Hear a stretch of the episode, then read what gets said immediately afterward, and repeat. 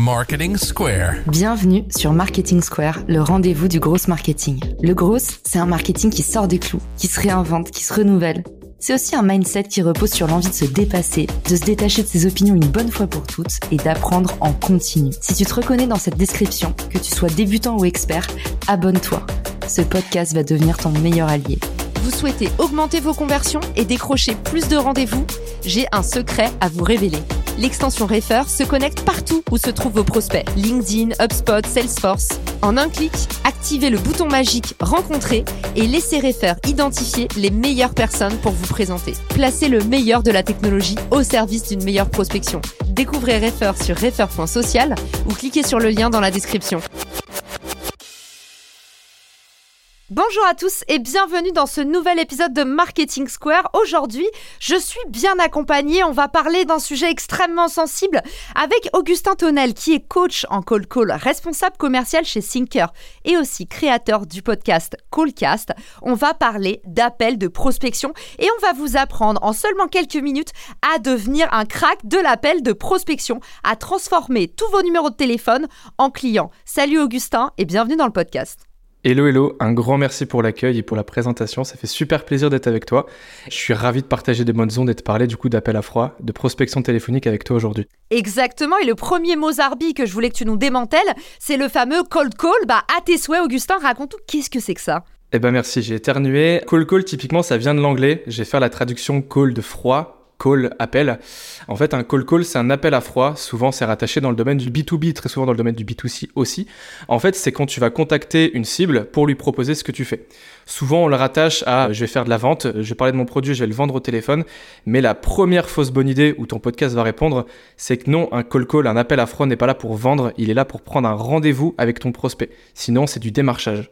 Et on est beaucoup, et en particulier les femmes, à avoir, comme on dit, un peu peur du téléphone.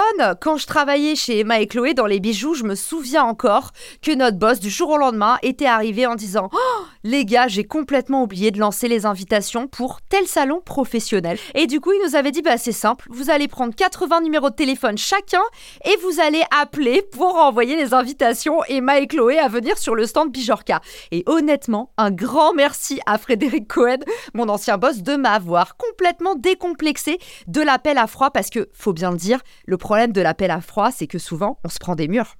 Ouais. En fait, ce qui est plus dur en appel à froid, c'est pas de se prendre des murs, c'est de se prendre des répondeurs. Ça aussi. Quand tu te conditionnes pour justement envoyer un discours, essayer de convaincre quelqu'un et que tu te prends des répondeurs et que tu n'arrives pas à le débouler, au moment où ta cible ou ton interlocuteur va répondre, ça fait, allez, ça fait 15, 20 répondeurs que tu te prends, t'es un peu pris de court, t'es un peu décontenancé. Elle est là, en fait, la vraie difficulté. Et sinon, pour justement être le plus préparé possible, on va le voir, on va partager la méthode juste après. Plus tu auras une préparation, plus en fait, justement, derrière, tu vas être plus en confiance. Tu vas être plus en confiance, c'est QFD. Tu vas dégager de la confiance auprès de ton prospect qui va te faire confiance. Et si te fait confiance, il prend rendez-vous avec toi.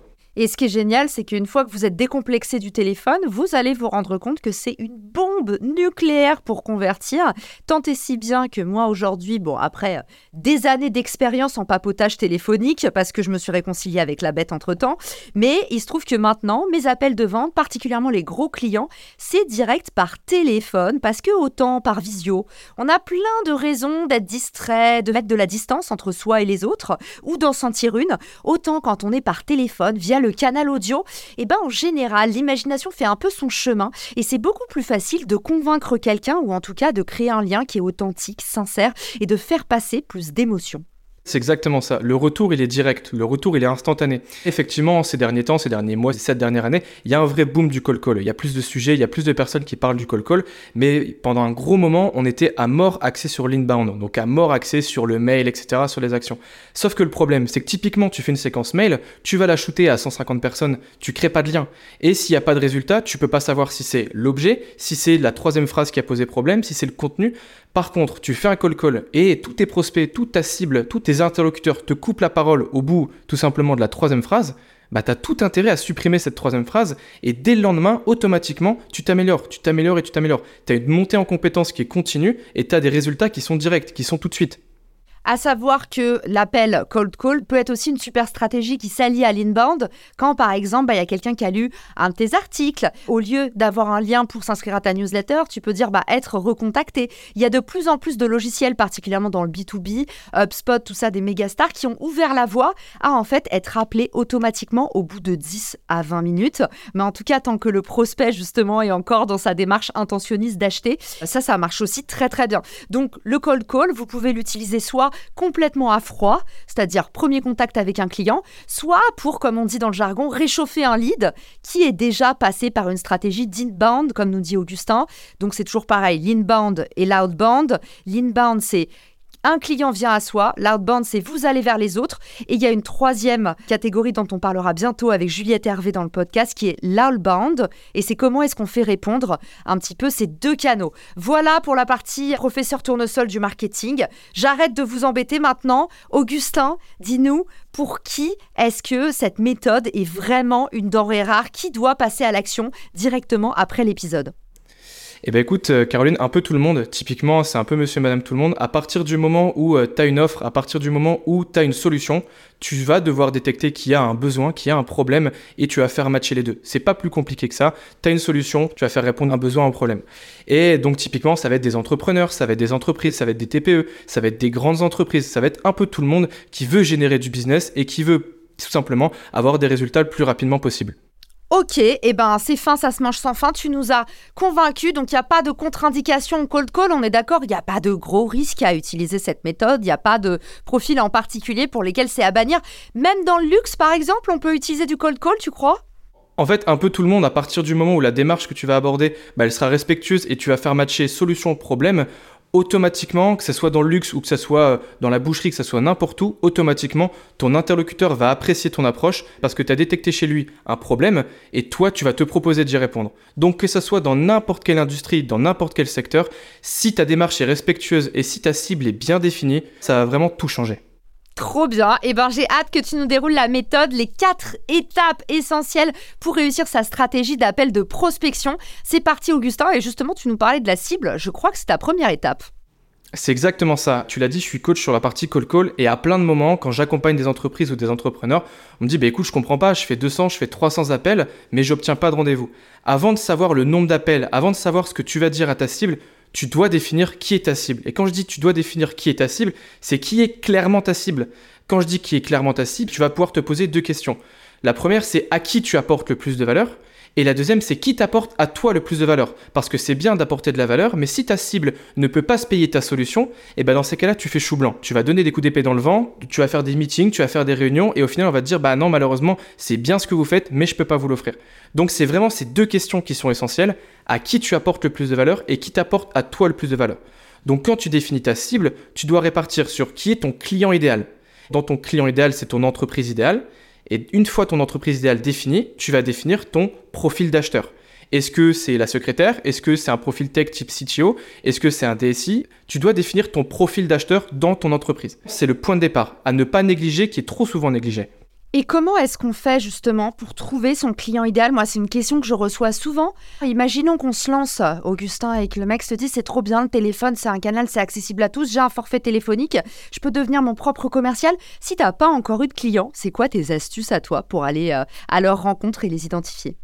Typiquement, on va faire des posts sur LinkedIn, on va faire des actions d'inbound pour récolter derrière bah, des leads. Et ces leads, ensuite, on les analyse. Qu'est-ce qui a attiré justement ces leads entrants? Et ces leads entrants, derrière, on va définir un portrait idéal. Et ce portrait idéal, on va faire des actions outbound pour ensuite aller la contacter. Ça, c'est vraiment sur une création où j'ai aucun client dans mon portefeuille. A contrario, si on a déjà des clients dans son portefeuille, on regarde les ventes qui ont le même marché. J'adore la phrase le portrait robot. On dresse le portrait robot de mes clients. Typiquement, c'est quelle entreprise, c'est quel acheteur? Ensuite, on en définit le portrait robot et on fait les actions pour ensuite aller les contacter. Ok, hyper clair. Est-ce que tu es aussi euh, parfois dans des appels téléphoniques où tu utilises ces appels pour défricher? Du genre, euh, tu vas te dire, je vais faire une liste de tels professionnels et je vais tester l'attraction sur ce domaine. Et du coup, est-ce qu'on peut utiliser le call call pour faire euh, aussi une analyse marché, par exemple? Totalement, il n'y a aucune mauvaise réponse entre guillemets. Tu vas partir sur un batch de 50 prospects, bien sûr 50 prospects répondus, parce que bah, souvent sur 50 appels, on va dire qu'il y a un taux de décroché de 30 à 40%.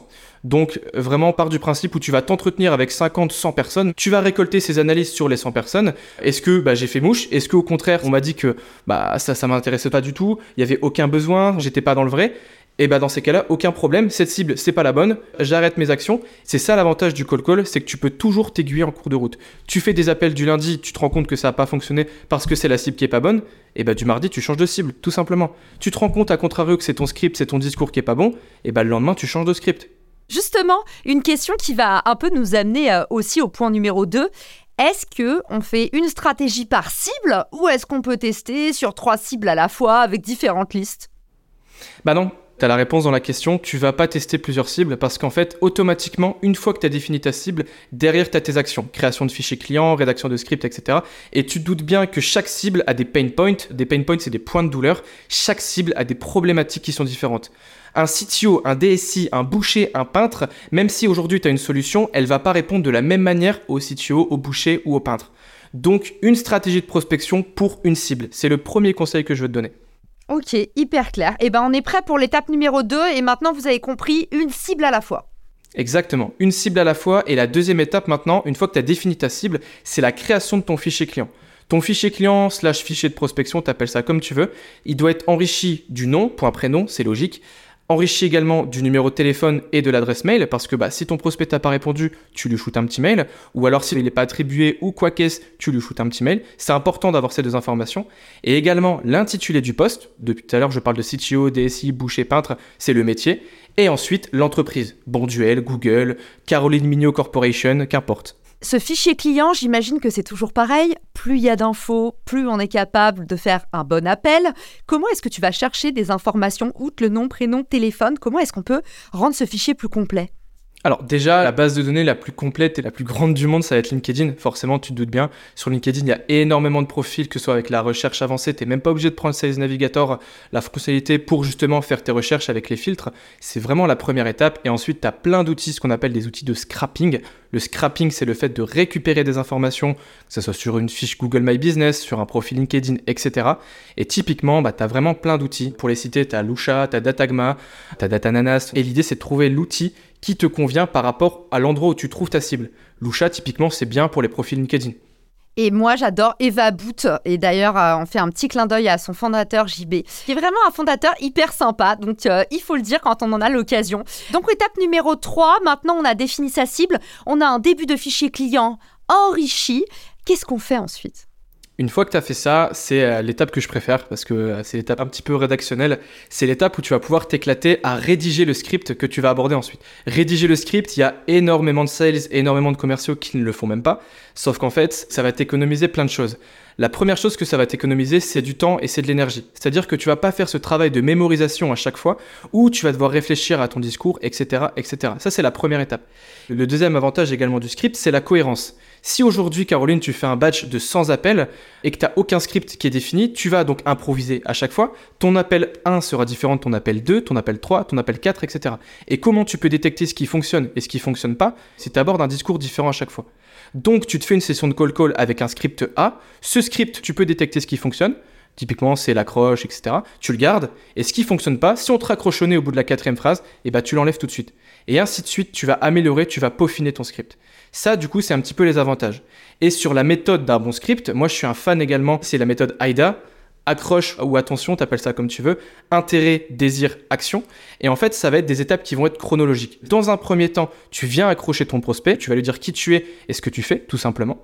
Dans un second temps, tu vas capter son intérêt, tu vas l'intéresser. Là, c'est l'étape la plus essentielle selon moi. C'est le moment où tu vas envoyer ta proposition de valeur et tu vas faire le lien avec le besoin de ton prospect. Je fais ça et j'ai détecté ça.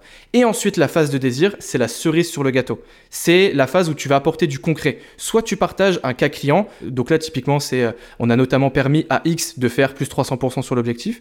Ou alors, tu vas faire du name dropping. On a notamment accompagné, je sais pas, Google ou Microsoft sur cette partie-là. Et vient ensuite la dernière partie, c'est la phase d'action, où là, elle doit être claire, nette et concrète. C'est-à-dire que sur cette action-là, tu vas pas dire Excusez-moi, Caroline, est-ce que vous seriez dispo pour un rendez-vous? Non, parce que déjà, le Excusez-moi, tu peux tout de suite le bannir. Excusez-moi de vous déranger, est-ce que vous avez deux minutes? Toutes ces tournures de phrases, ça tu peux le prendre comme un tip, c'est quelque chose qui va t'écraser auprès de ton prospect. On parle souvent de rapport de force en call call et en fait tu vas te mettre au niveau moins 10 et ton prospect il va être au niveau 30 en fait. Donc toute cette tournure de phrases, vous auriez 5 minutes, je vous préviens, c'est un appel de prospection, tu le bannis. Tu as une proposition de valeur qui est canon, tu as fait le lien avec aujourd'hui un besoin que tu as détecté, alors tu l'envoies. Et au moment où tu l'envoies, tu vas proposer une action concrète. Caroline, vous serez plutôt disponible jeudi ou vendredi. Et là, ton prospect, il a le choix entre jeudi ou entre vendredi. Mais dans tous les cas, ça t'arrange. Dans tous les cas, tu es content. Tu vas pouvoir rencontrer Caroline comme euh, quand on rédige un post LinkedIn. Hein, l'avantage de la méthode AIDA, c'est quand tu ne demandes pas, t'as pas.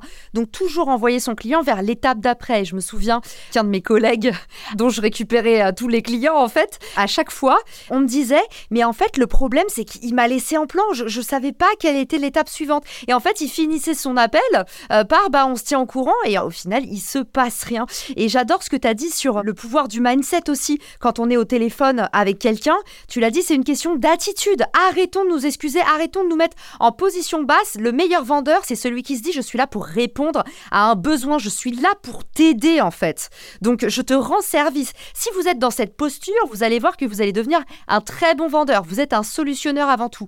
Et ça me rappelle une de mes vidéos sur Instagram. Il y a pas longtemps, j'étais en hotline et la personne m'a dit Grâce à ta vidéo, j'ai arrêté de m'excuser en permanence.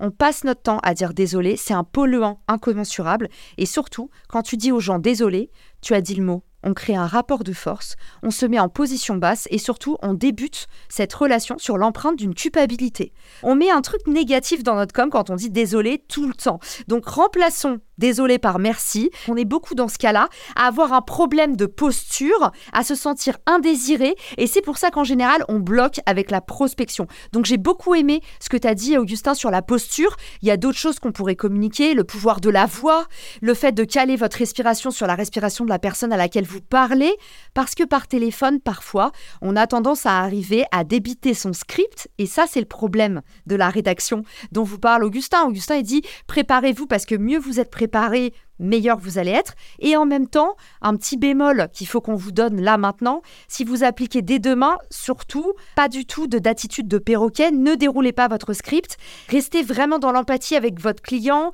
n'habitez pas tous les silences, laissez respirer l'appel. C'est exactement ça. Il y a un terme que j'adore, c'est il faut être digeste à l'oreille auprès de ton prospect. Ne le bourre pas d'informations, ça tombe, il est entre deux rendez-vous, il a décroché, il est en train de faire sa vaisselle, il t'a pas donné son accord pour que tu lui envoies un pavé de 30 lignes sur ce que tu fais. Donc vraiment, sois digeste dans ton information, mets des blancs. Il y a une force également en call call, c'est le fait de laisser des blancs. Appuie justement sur ta proposition de valeur. Si tu fais ABC, envoie pas ABC d'un coup. Nous aujourd'hui, on fait A, on fait B et on fait C. Et forcément, tu vois que c'est beaucoup plus puissant. Et la manière dont tu vas mettre de la chaleur, dont tu vas mettre de la structure dans ta voix, ça vient humaniser ton appel. Sois authentique emploie tes termes. Ça, c'est également un tips. Moi, je suis près de la Belgique. À plein de moments, je dis GSM à la place de dire téléphone. Et à plein de moments, ça débride l'appel où le prospect dit Ah, vous, vous êtes près de la Belgique, vous êtes de Bruxelles. Et automatiquement, c'est beaucoup plus coulant. Donc, soyez authentique dans votre voix, dans votre posture et ayez un super sourire. Ça fait ultra cliché, hein, je le sais. Mais tu le vois, moi vraiment, si aujourd'hui je suis en train de te parler comme ça, par contre, si aujourd'hui je te parle comme ça, Caroline, ça change vraiment tout. Et au téléphone, c'est pareil, on vous voit pas, profitez, c'est que l'audio, c'est que votre voix. Alors, il faut qu'elle soit nickel et impeccable. On est podcasteur, on le sait, effectivement, ça s'entend les voix qui sourient et finalement bah, c'est aussi le travail de l'imagination. Quand on vous entend parler, on peut deviner votre attitude. Donc c'est important d'avoir ce sourire intérieur.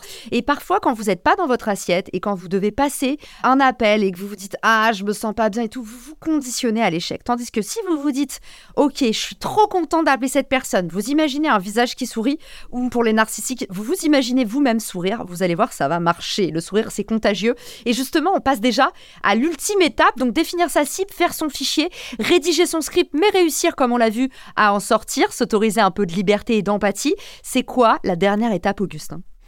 C'est de se planifier des sessions de call call. Une fois que tout ça c'est fait, maintenant vous allez prendre votre agenda et vous allez mettre des créneaux. Ça doit devenir une habitude et ça doit devenir une routine pour justement ritualiser tout ça et faire cette montée en compétence qu'on parle depuis tout à l'heure. Justement, vous allez prendre le lundi, vous allez mettre un spot de 1 heure, pas plus d'une heure trente parce qu'après vous allez être vanné. Vous le voyez comment on parle avec Caroline depuis tout à l'heure, on transmet énormément d'énergie. En call call, c'est exactement pareil.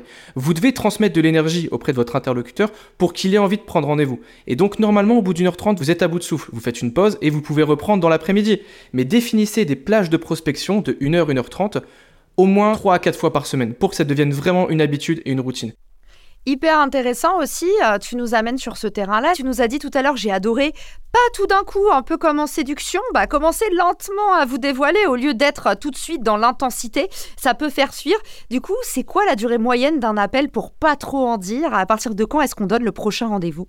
Eh bien alors typiquement, tu l'as très bien dit, si ton prospect, tu lui balances toutes tes infos au téléphone, pourquoi il prendrait un rendez-vous avec toi? Si c'est déjà tout, pourquoi il viendrait? La bonne durée d'un call call, c'est 2 minutes, 3 minutes grand maximum. Quand tu fais un petit peu la paperasse où t'envoies le Calendly, t'envoies le Google Meet, t'envoies le Calendar, qu'importe, là, tu peux monter sur 3 minutes. Mais normalement, tu es censé envoyer ta proposition de valeur et convaincre en 30-45 secondes. Ça veut pas dire que tu dois parler super vite, hein. tu dois avoir un débit qui est compréhensible, mais c'est surtout en call call, less is more. Plus tu vas synthétiser ta proposition de valeur et faire le lien avec ton prospect, avec ton interlocuteur et son problème et son besoin, plus tu vas être convaincant. Donc c'est pour ça qu'un call call, c'est 2 à 3 minutes maximum. J'adore. Et là, on appuie en fait sur euh, un des ressorts les plus puissants en vente qui est l'habituation. L'habituation en psychologie, c'est le fait de y aller progressivement par petites touches, justement pour être, comme a dit Augustin tout à l'heure, j'ai adoré, digeste. Et en fait, le fait de justement mettre votre prospect en confiance, l'amener en fait à faire plusieurs rendez-vous avec vous, au lieu de tout lui donner d'un coup et finalement après attendre comme ça que le glaçonne, c'est oui ou c'est non et ça nous est tous arrivé de se dire là, ça passe ou ça casse, mais allez à Jacta à Est, les dés sont jetés et maintenant j'attends, il se passe rien. Au lieu de ça, laissez à votre prospect le soin de revenir vers vous, de redemander des précisions, d'avoir des choses peut-être derrière à reclarifier. Et encore une fois, comme en séduction, plus vous allez réussir à décrocher à chaque fois le rendez-vous suivant, plus on va vous voir, plus vous faites partie de la vie de votre prospect, il s'est habitué à vous et il a envie de signer parce que ça y est, il a confiance en vous. Et justement, je sais que tu as une superbe dernière astuce pour terminer l'épisode dont je suis déjà fan, qui parle de justement comment faire en sorte d'obtenir le consentement d'un prospect qui vous connaît pas encore, comment être validé. En fait, tu vois, sur cette étape, on parlait tout à l'heure d'inbound, d'outbound, etc. Euh, oui, forcément, le terme c'est all-band, où tu vas allier les deux pour justement augmenter ton nombre de rendez-vous, ça c'est sûr. Et typiquement, tu vas envoyer un mail ou tu vas envoyer un message LinkedIn, bref, tu vas envoyer quelque chose à ton prospect, même s'il répond pas, au moins tu t'essuies les pieds avant d'entrer, au moins tu fais coucou, moi je fais ça. Et quand tu vas appeler ton prospect, dans ton accroche, il y a une accroche que j'adore employer, c'est euh, le vous me remettez. Typiquement, vous me remettez ou vous vous rappelez de moi ou qu'importe, tu vas me répondre et je vais faire Oui, bonjour Caroline, c'est Augustin, je sais pas si vous me remettez. Et en fait, automatiquement, tu vas être plongé dans l'appel. Tu vas dire Oh mince, Augustin, ça veut dire que je dois le connaître. Je me plonge dans l'appel, ce que je faisais, je me mets à 100% pour Augustin. Tu vas réfléchir Bon, bah, si t'as pas vu mon mail, si t'as pas vu mon message, tu vas dire Bah non. Je suis désolé, Caroline, je vous remets pas. Et en fait, le je suis désolé, il est tellement puissant. On parlait de rapport de force tout à l'heure ton prospect, ton interlocuteur commence l'appel en disant Je suis désolé, je vous remets pas. Et tu vas voir que la phrase qui suit ensuite, c'est Mais allez-y, rafraîchissez-moi la mémoire, dites-moi tout.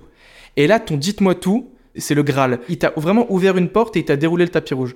Et donc là, tu peux y aller, t'envoies ta proposition de valeur. Limite, tu peux faire une note d'humour. Bah écoutez, Caroline, c'est la fin de semaine, je suis pas vexé.